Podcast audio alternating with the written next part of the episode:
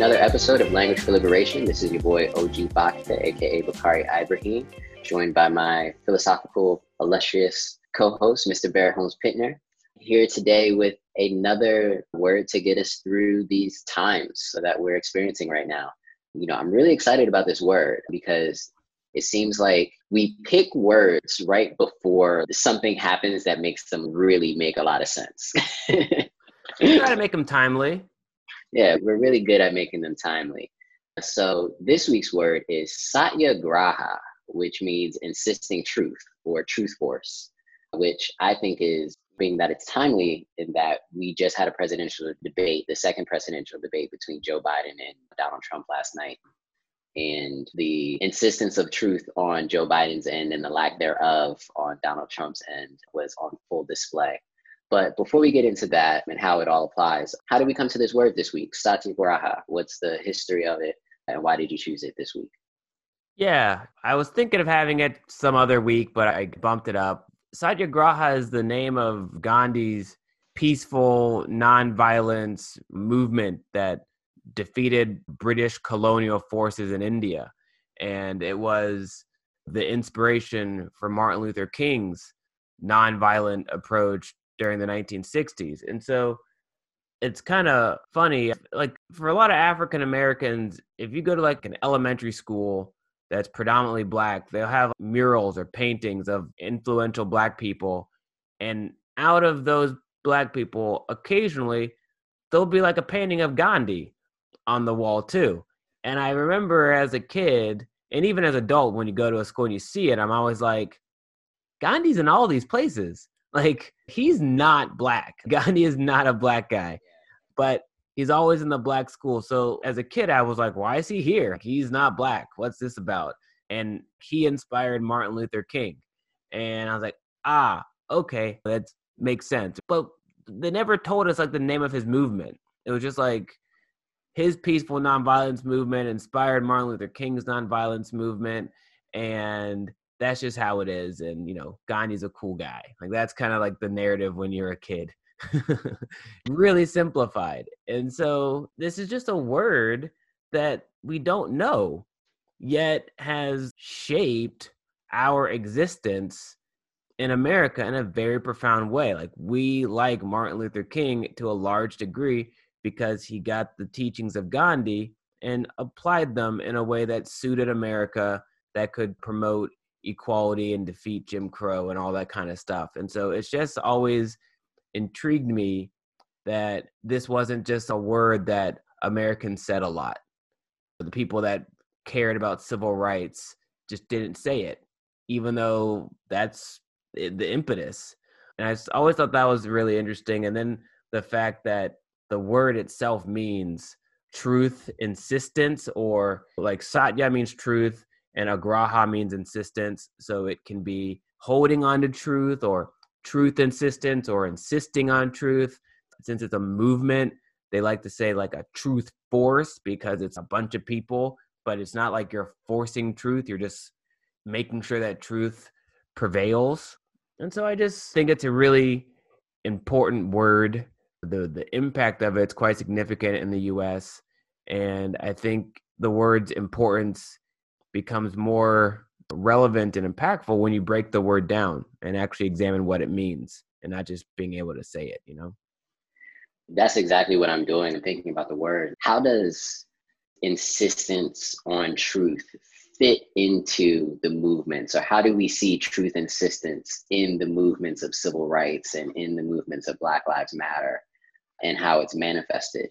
And, you know, I think about that when we talk about fake news and how we kind of fact check and challenge folks to tell the truth, or, you know, even our insistence on truth when we talk about reading books and finding out true history and going beyond the history that they teach us in schools. I mean, even though we're talking about Gandhi, I think about how much Gandhi, just like you said, they attribute Gandhi to Black movements but they never really told you anything about who Gandhi was, what his movements are. And as you get older, you learn more about Gandhi and you question some things that Gandhi did in regards to Black folks, but also just like come to this realization that there's more truth out there, or there's more knowledge out there, and we must insist on having all of the knowledge that we need. So I turn that back on you. Where do you see insistence on truth manifested out in different movements? Or how do you see that manifesting itself today? So, one thing I think about this word where they say holding on to truth, if you twist that, which clearly, you know, people twist words all the time, especially in the US. With colonization and an authoritarian influence like how the British was in India, the tension was that the British had to own truth. Like the truth of existence and reality came from the colonizers. So they ended up living in a world that had an absence of truth. For example, like if I'm talking to you, Bakari, and you have to have the truth, the truth has to come from you. The emphasis isn't on whether something's true or not anymore. The emphasis is on whether it comes from Bakari. So if Bakari is saying something that's false, but his authority means that that has to be the truth now, mm. then it's no longer the truth. And so this dynamic is what allows systemic oppression in many ways. And you live in a space where the truth is no longer important. It's just the capacity to dominate and oppress another group of people. And now you kind of own the truth, which doesn't need to be true anymore. And this dynamic is is articulated in a lot of dystopian fiction. Like a lot of, you know, 1984, the premise of that really is that the big brother and the authoritarian people that run society, they control truth. You know, like two plus two equals five is the idea. And George Orwell, he was part of the British police service in India when he was young. And seeing how the British used language and a monopolization of truth and making truth irrelevant to oppress the Indian people was pretty impactful on him. And so like I've been thinking a lot about that dynamic and you can see that a lot with you know just our current political system the republican party and donald trump where the idea for many people that are trump supporters are that if it comes from donald trump it's true. That's it. If if some other publication says something bad about donald trump they're mm-hmm. lying and if donald trump says that publication's bad then they're bad and he's correct. You know like it doesn't matter if it's true or not. It just matters if donald trump says it that's pretty much how they're trying to function. There are enough people in America. There needs to be more, but there are a decent amount of people that don't succumb to believing that if it comes out of Donald Trump's mouth, it's true. Yeah. But I think what, to a certain extent, where it impairs us is we don't have the language to counter that quite clearly to just rebut it. We can be like, ah, he's crazy or he's something or whatever. But that doesn't have the authority. And so when I just casually was looking at Satya Satyagraha, and I was like, oh, that's right. It's insistence on truth is what it means. Well, that's pretty appropriate. That's apt. And there's a lot of layers. Like it's something that's applicable in the present, but it's also clearly it's applicable in the 1960s. It worked for Gandhi in the 1940s. And so we can use it today and one thing that's pretty neat about the whole idea is how Satyagraha existed in India. It didn't look exactly the same in the US. You know, like Martin Luther King and Gandhi had their philosophies, how they applied them were slightly different. So there's like a, a flexibility with it while still being truthful. How were they different? It, it's it's more just like a cultural difference, just like a monastic type life for an Indian person has a particular disposition. And I guess you could say that Gandhi was more monastic, where it was just he didn't like have a family really. You know, it was chastity and and okay. and you were doing a lot of manual labor and all, you know, this kind of stuff like that. Which opting for a monastic type life is perfectly fine if that's what you want. But you know, Martin Luther King, he clearly had a wife and kids and had yeah friends that were regular people. It's more of just like a cultural adjustment based on like where you live and what the norms are. I understand that. You know, going back to the debates from last night, it was really a show of how much purging of truth can really affect us as a people because there was a difference in the demeanor of each candidate last night in that you know Donald Trump wasn't as aggressive at least in the beginning as he was in the first debate but he was constantly lying and telling untruths in a calm voice that I remember saying, like, wow, if I was halfway paying attention, he kind of sounds sane or like kind of makes sense or like, you know, and then you have Joe Biden that's like, yo, that's a lie. that's not true. Like the truth is this.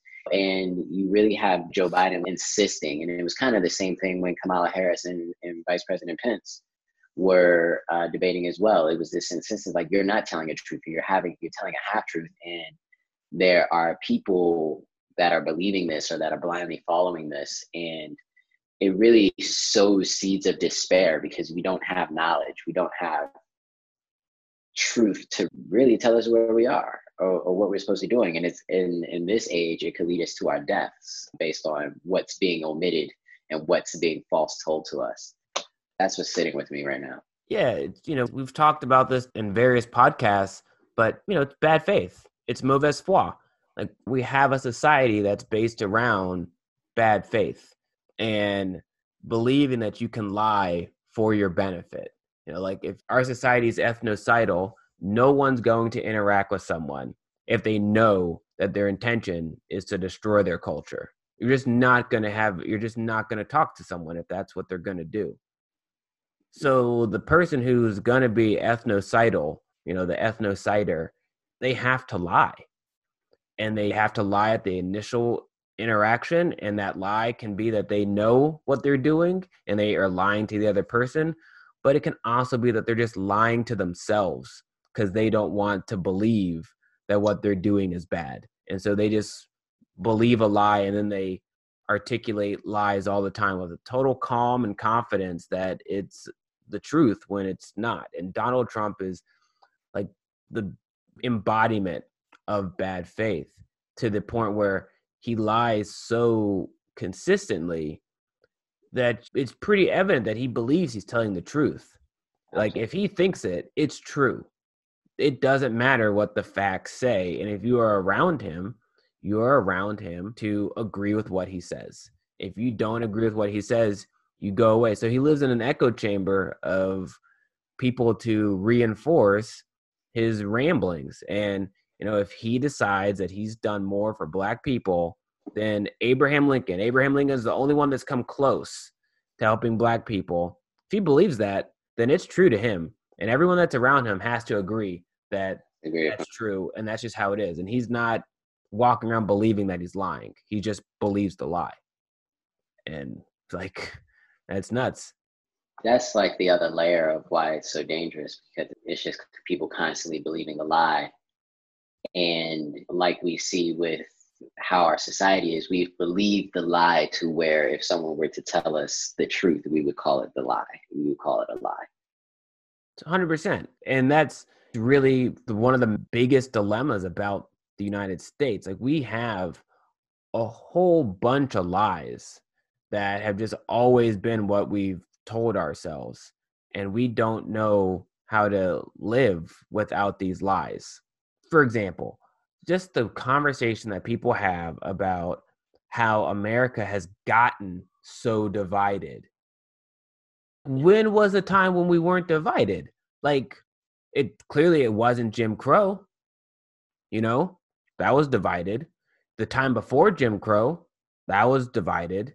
You know, Reconstruction we tried for 12 years to not be divided. But, you know, people fought pretty hard about to keep us not coming together clearly we were divided during slavery. The last, you know, since the civil rights era, we've tried hard to undo a lot of the division, but we haven't undone all of it. So this narrative that we're all of a sudden divided, it's like, where's this coming from? There's always been division. There's been there's been so much division that we think it's normal, and we actually don't think it's division. Like people literally think that being all together and not divided is like a bunch of white people getting along. No. Yeah. Like that's clearly division. That's very true. Um, so my last question is kind of about living a lifestyle of insisting truth. So, you know, you read self-help and wellness about living a life of gratitude and how do you live in the action of being thankful for things and having that air of gratitude and how that affects you how do you think we live a life of insisting truth? What is the action behind it? What is the lifestyle that we build behind insisting truth? It's a great question. And I think that goes to the distinction between how Gandhi and MLK applied it. Because say you're doing a movement and you're actually doing peaceful non resistance to combat an oppressive force, whether that's the British or America with Jim Crow. Like how you're going to live a life of insisting truth is going to be in like your activism. You know, that's going to be you know, the the preparation that MLK and, and Gandhi had to make sure that when you had abuse, you didn't succumb to anger or hatred and like lash out like you withstood it. You had the mental fortitude, the strength to withstand all of this abuse and stay focused and calm and peaceful. And these were like practices that they had to develop to make sure that you could do this. And so there were definitely practices to insist on truth and part of that was not succumbing to you know your lesser self during the struggle. But then there's also the question of say you prevail which to a certain extent you know the indians definitely did. The british left. America we still have a lot of stuff to keep on doing but we made some ground. What structures do you create or practices routines so hmm. that you insist on truth without overt obvious tension and there's a lot of complexity to that. Like you know you and i used to joke about just the term bad faith and how that was like a check that we would allow to have for ourselves and even for our friends if they thought we were being untruthful not that we were intentionally trying to lie but just maybe trying to deceive ourselves or not be totally honest. Uh, that's bad faith. That's bad faith. Like you know that's a method to start insisting on truth. You you know you you allow you have a, a way to check yourself or for your friends to check you in a polite way you know where they're not becoming angry or name calling or saying that you're a bad person and making it all like in your feelings and stuff. I i think being healthy is a pretty important part of it too like we all know that eating a bunch of junk is not good for you but when you eat it, you're doing it because you're kind of lying to yourself. That was one way I was thinking about it. It's interesting to think of like stopping yourself in a moment and saying, Am I insisting on truth right now? Or I could think as a writer, you know, I could see you sitting down and be like, Am I being the most true to what this story is, or what this word is, or what would happen here, or what I'm trying to express?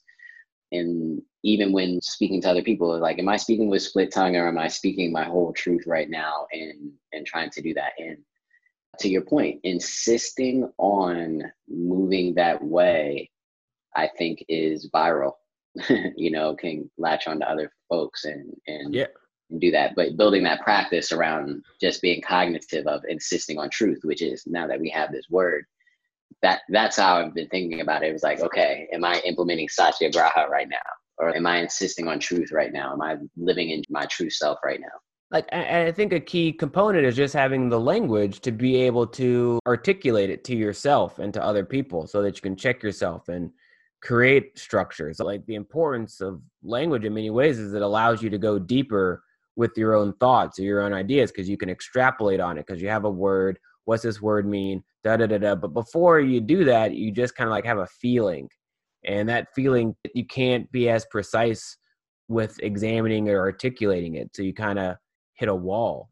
I guess one thing for Satyagraha and insisting truth is i don't like this idea that people are just good or you're bad that you're just like born or some something we can't explain means that you are static good or bad. It's like, no, no, no. You were just a person.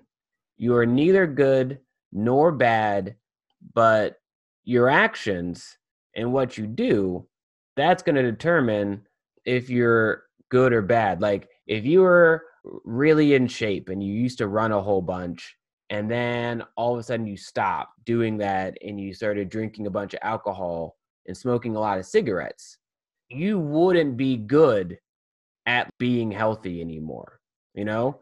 And if those habits ended up resulting in you dying prematurely, that would be objectively bad. Like you would have, from your actions, made yourself bad in this regard. That's not like trying to be mean or anything like that. Those are just your actions. That's what did it. And so I think kind of distancing ourselves from this idea that we are inherently good or inherently bad. Instead, we're just people that just are. On Monday, you could be good because you do a bunch of good stuff. And on Tuesday, you could be bad because you did a bad thing. But, you know, then there's Wednesday, and maybe you do good stuff on Wednesday, and hopefully the thing you do on Wednesday makes it easier for you to replicate that on Thursday. And now you can have a sequence of good days. And so I think based on where you are and your culture and the routines of your environment, you can come up with different practices that could help you to insist on truth more consistently. But it's, you know, it's it's fluid. Well, I think that's it uh, for Satyagraha, insisting on truth. I'm going to think about this one a lot, but I, I like this. And I think, much like Bad Faith, much like Mauvais Espoir, I'm going to find a way to keep this in my repertoire at all times. That's um, out. And just think of how like wild that, like, that's great. But just think about it. Like, this is the idea that was the heartbeat of the civil rights movement for like much of America. So, like, we've had an awareness of this idea for our entire lives Right. But the capacity to like take it to another level is not as high as it should have been potentially because we just didn't have the actual word for it with like an application outside of maybe movements and protests, you know? It right. did there wasn't like a language for day to day. Yeah. It's wild. Well, thank you for tuning into Language for Liberation. Or our word today, Satyagraha, insisting on truth. Be sure to check out additional episodes of Language for Liberation on SCL Radio, on your favorite podcast platform, and on scl.community. And also look out for the Altars Project and the Altars Festival. People are have begun sharing their altars for the festival, and we have some cool programming coming up. So be sure to check that out on social media and online. But with that being said, we'll check you all out next time.